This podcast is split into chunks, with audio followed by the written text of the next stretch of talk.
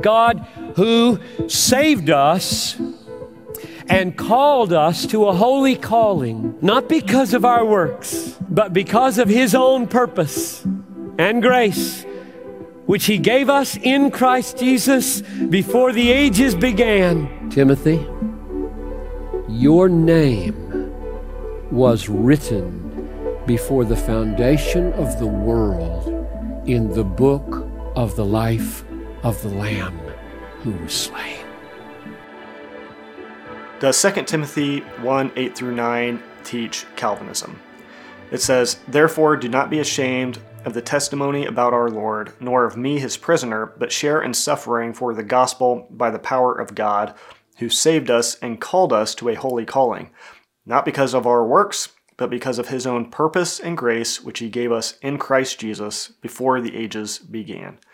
So, here we see that God, before the ages began, gave us purpose and grace in Christ Jesus. So, as I've talked about in my videos about Ephesians 1, where we see references to God choosing us in Christ, I, I would just encourage and say that I think an appropriate way to approach texts like this is to first look at this idea of in Christ Jesus. And let's figure out first what did Paul mean by that? What does it mean? How did he intend to use it? In Christ is is just this central thing that Paul repeats consistently throughout uh, his epistles. And when he speaks about these sort of sovereignty, predestination, God choosing us, uh, electing us sort of ideas, it's always paired with and connected to this idea of in Christ. So God's choice, God's predestination, election, these are all, whatever they are, however they happen, whomever they happen for, I think what we can know clearly is that they all are found, they happen in Christ Jesus. So I think before just jumping to conclusions about texts like this, I think we first need to establish what is the in Christ Jesus aspect of that and how does that relate to all this? And what does that tell us then about what it means that God has purpose and grace for us, which He gave us before the ages began? So, the question is first, what does it mean to be in Christ? I would argue that it means a union, a connection to Him. And I think there's very little debate about this among either non Calvinist or Calvinist scholars. To be in Christ means that you have been grafted into him as uh, branches are grafted into a vine. There has been this identification where you have become one with Christ. You in Christ and Christ in you. Uh, so I think it, it it's about relationship. There's a connection, and an or organic connection to Jesus. The word in in the original Greek has within it this connotation of nearness, closeness. It has to do with your position in relation to something else. So I think it's it's right, though maybe not the perfect and only way to think about it, but to think about Christ as this this spiritual location where there's, there's this this kingdom of light, that Christ is all in all of this kingdom. And so to be in Christ would mean that you've come out of darkness. God has transferred you out of one place, at one location spiritually. Now you're inside this one.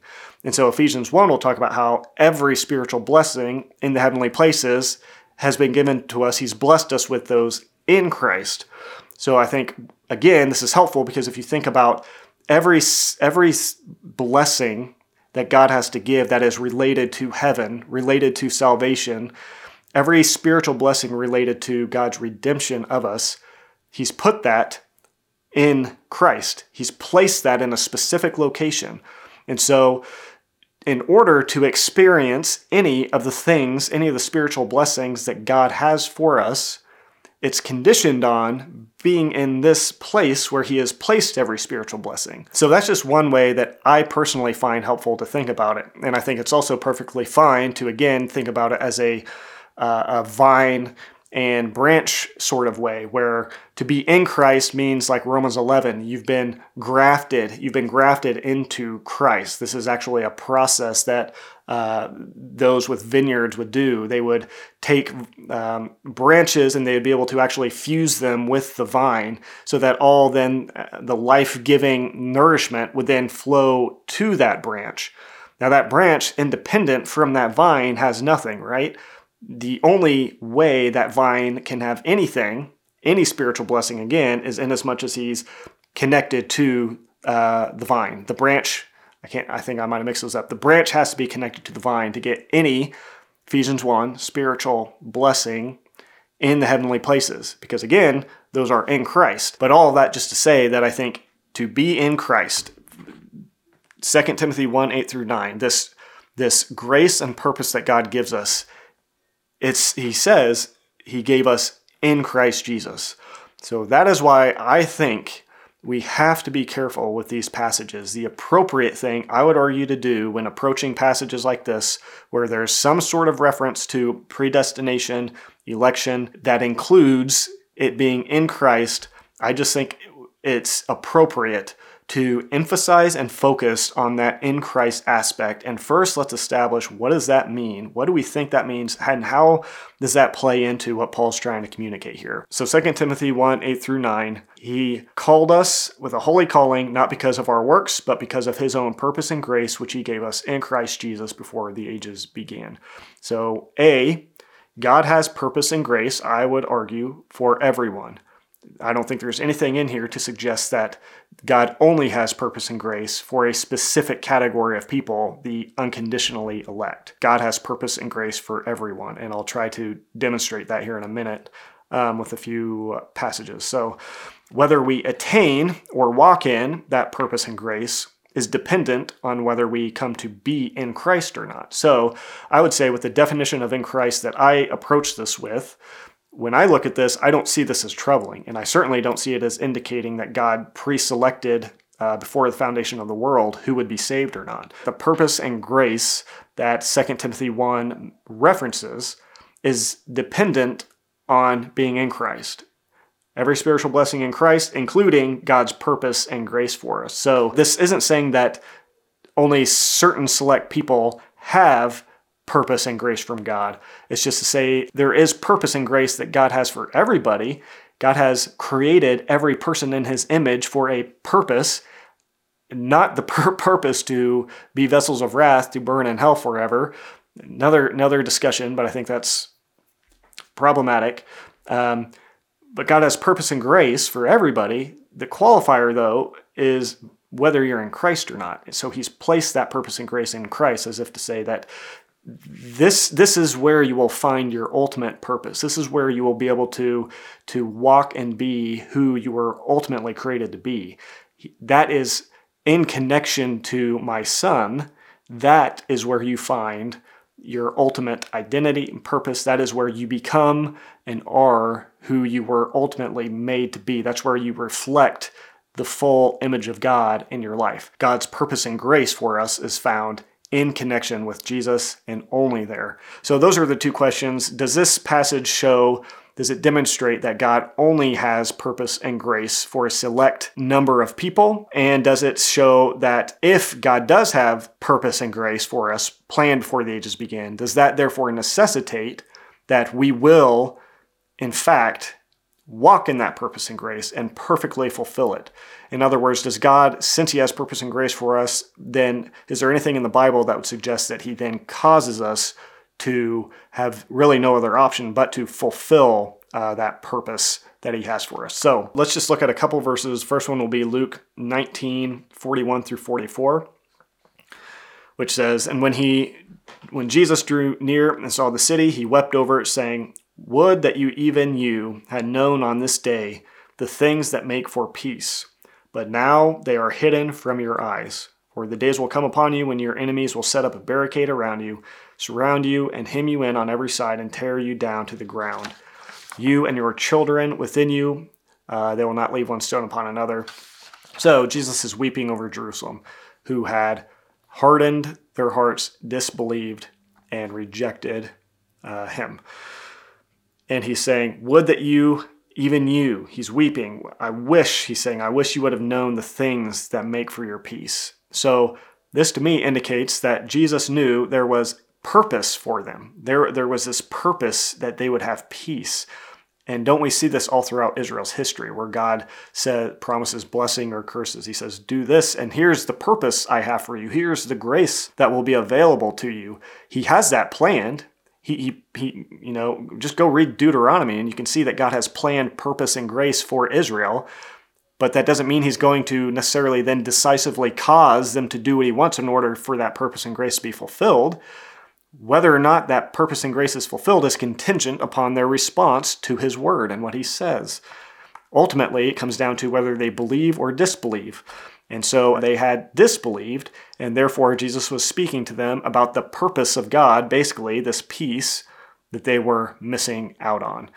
Not because God predetermined it, but because they had chosen to disbelieve. Then we have Luke 23 37. Jerusalem, Jerusalem, who kills the prophets and stones those sent to her. How often I have longed to gather your children as hens gather her chicks under her wings, but you were unwilling. So Jesus had purpose for these chicks to gather them under his wing, but they missed out on that purpose and grace available to them. Why? Well, because they weren't willing to come to him. 1 Corinthians 9 24 to 27, Paul says, Do you not know that in a race all the runners run, but only one receives the prize? Run in such a way as to take the prize. Everyone who competes in the games trains with strict discipline. They do it for a crown that is perishable, but we do it for a crown that is imperishable. Therefore, I do not run aimlessly. I do not fight like I am beating the air. No, I discipline my body and make it my slave so that after I've preached to others, I myself will not be disqualified. Disqualified from what? Well, the purpose and grace, I think you could say, that God has, the the the rewards. I think some would take this, I think, wrongly as Paul saying that he feared of feared losing his salvation or something like that. I think that has nothing to do with what he's talking about. I think he's saying that he had to stay in shape so that his mind, his spirit were were fit to continue walking in these purposes that God had for him. And it is possible to become, you know, caught up with other things uh, and, and, you know, become disqualified from being able to be useful. You know, Paul talks to Timothy about the one who rids himself of certain things will be a, a, vessel useful for the master or something like that. I'll try to pull up the reference because I don't know it off the top of my head. I'll try to pull it up off, on screen. But basically, there's this idea that God does. There, you can see. I think this is Him describing some of those those purposes that God has. God wants us to be useful for Him, but don't even you know Christians. We as Christians who are already in Christ, aren't there days where you would say that you don't you don't walk in the the purpose that God probably had for you that day? Um, or would you say that God's purpose for you has been perfectly fulfilled every day, your entire life, or at least your Christian life. I think we'd all say, well, no, yes, God does have purposes and grace for me in Christ. He does have plans for how He wants, what He wants to do with my life, but that doesn't necessitate that I will, in fact, be caused uh, by Him to walk that out perfectly. Um, sometimes, some days, I might fulfill that purpose. Some days I might miss out on it. And some days I might be qualified, fit, in the right state of mind, walking in faith, and so that I am uh, useful to the master. Other days I might be caught up with different things fears, anxieties, selfishness, and I miss out and I do not fulfill the purpose uh, that God wanted me to walk in as a child of light.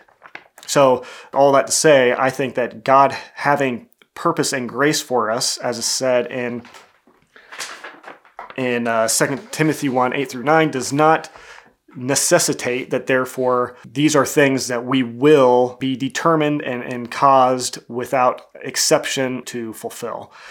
Lastly, Romans 11, 17 through 24 says, But if some of the branches were broken off, and you, although a wild olive shoot, were grafted in among the others, and now share in this nourishing root of the olive tree, don't be arrogant toward the branches. If you are, remember it is not you who support the root, but the root supports you. Then you will say, Branches were broken off so that I might be grafted in. That is true, they were broken off because of their unbelief, but you stand fast through faith.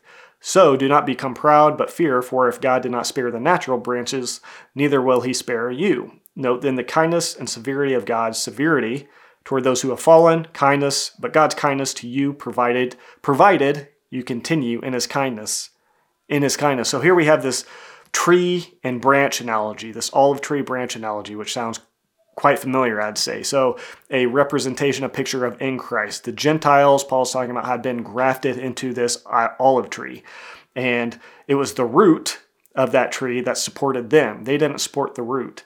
So, everything that was within the tree, every spiritual blessing came, comes conditioned upon that we are grafted into Him. So, consider, he says, the kindness and severity of God. Uh, severity toward, toward those who have fallen, kindness to you, provided you continue in his kindness. So God has planned kindness, purposes of kindness, purposes of usefulness, provided that we continue in his kindness. So he says, For if you are cut off from what is by nature a wild olive tree and grafted contrary to nature into a cultivated olive tree, how much more will these, the natural branches, be grafted back into their own olive tree? So there is purpose within the olive tree. There's purpose and grace that God has, I would argue, for every individual person who has ever lived. Purpose and grace. But to receive, to walk in, to have and experience that purpose and grace, you have to be connected to the olive tree. You have to be grafted in, continuing in God's kindness by faith. And then God's purpose and grace can and will be fulfilled in you. His kindness will will be uh, will follow you all the days of your life, and, and so on. And so Israel, obviously, we have examples. Israel refused to go into the promised land at times, thereby, I think, demonstrating that God can have purposes for you, planned for you, and say, this is what will happen if you obey. And if you do not obey, you can miss out on that. And he might have to take you around for a while and then bring you back in and, and kind of try again. Uh, it's not as if if we miss out one time, he's done and it's over. I, I think uh, was the psalm that one of the, like the most repeated uh, the psalm that just literally repeats itself over and over. His love endures forever. His love endures forever. Repeated like 20 times or something in the psalm. It's all the psalm says pretty much. And so, um, all that to say, I think this there's not. I don't see limited opportunities. I think if you know, it's like he says, if Israel, hardened Israel, who'd been hardened, cut off, separated from Christ, if they do not continue in their unbelief, they'll be grafted back in to that purpose and grace that God has for them. Uh, there's also the example of um, Moses and Aaron, who were refused entry into the promised land uh, i.e., they missed the purposes of God. So I think the Bible is chock full of examples of people missing out or rejecting God's purpose and grace. Acquiring God's purpose and grace is continually conditioned on faith and trust in God. Those who believe God and become connected to Christ as their head enter into the plans and purposes of God for them. Uh, Ephesians 2:10 says, "For we are his workmanship created in Christ Jesus for good works, which God prepared beforehand that we should walk in them." So again, this is just another way of saying these good works that God does have prepared for everybody, they are found in Christ Jesus. Only in as much as Christ is your head will these um, purposes uh, be fulfilled in your life. And I hope this doesn't in some way drive people to like self doubt and, and overly self analyze and say, oh no, well, am I, you know, am I in Christ? Am I fulfilling my purpose? I just think this is this is simple, and, and this is all comes back to, uh, you know, just simple faith and trust. And so, just a, a side note to say, don't get don't let this like stir up unnecessary anxiety and self-focus and, and, and like self-analyzation of well maybe i'm missing out on god's purposes. Just i think that's that anxiety itself will drive you away even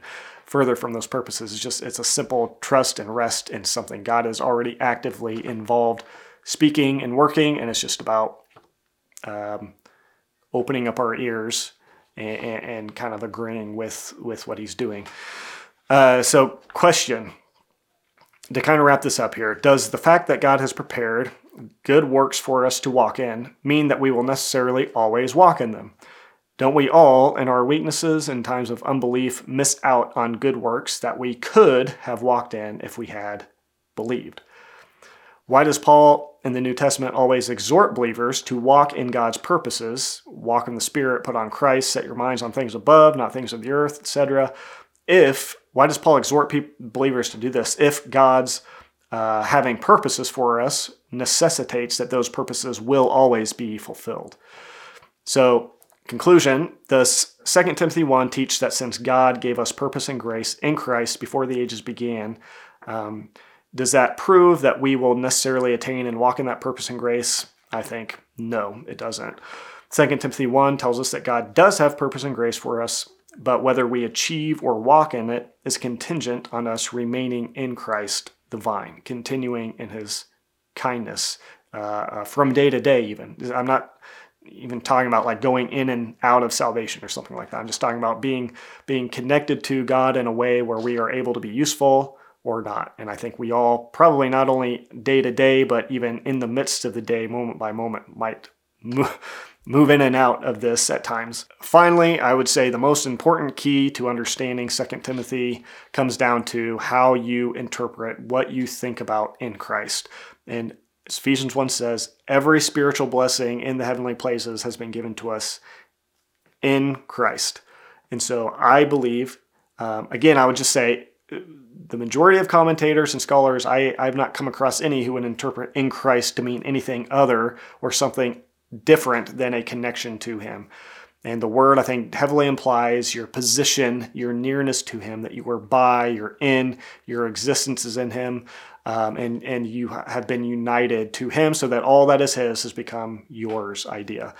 And so I think when you understand that, I think it makes more sense of, of how these things work. You know, if you think about Christ being preeminent in all things, He is the first. He's not He's not simply an accessory, a, one step in the salvation plan of God, but he is all things, right? Christ is all in all.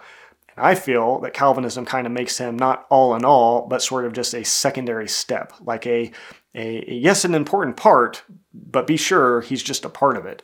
You've got first, you got this somehow mysterious choice of the Father, which to me sounds more like being chosen in the Father, not chosen in Christ, or chosen to eventually get in him. So there's a disconnect from Jesus somehow. We're separated from him. We're not connected to the vine. That somehow there's this some of the life-giving nourishment of that vine is being applied to us. And I think that's just misunderstanding. I would I would argue how Paul Paul's point, what he means when he references this whole in him and in Christ idea. I think he sees all things as being contained in him, and everything that we have from the Father is contingent on us being in the Son. Um, the I think the only reason you'd have to see it differently is again approaching the Bible with assumptions about things like total depravity and an inability to believe and things like that. Like that's going to be the thing that's going to hold you up from being like, oh yeah, that that makes sense. But I, have kind of dealt with that in a couple of videos in the past. That if you haven't watched, I've I've been talking about this idea of faith, and so um, I'll link to some of those in the video description. But I would just say that I do believe that those are wrong, uh, incorrect assumptions that are brought into these things that should not. It's unnecessary that they would. Um, that that at least would cause you to dis- disagree, I think, with the things I'm, I'm um, trying to propose in, in this video. So that's my thoughts on Second Timothy. Um, that God has, yes, He has purpose and grace for us, plans in Christ, but I think in Christ is the key. I think that's ultimately the key to most of these things. I think that's where a lot of the confusion of uh, around predestination and, and being chosen comes. And I just think hopefully uh, this can be an encouragement that we should all put a little bit more uh, of an appropriate amount of emphasis and focus on that and un- understand, unpack what does it mean to be in Christ before we then go and try to t- determine what it means that we were chosen in Him. Thank you for listening to the Great Light Studios podcast. To find more information and resources or to watch our films, you can find links in the show notes of this episode. And also, would you consider leaving a five star review on this podcast? Positive reviews go a long way in helping to get this content pushed out to more people.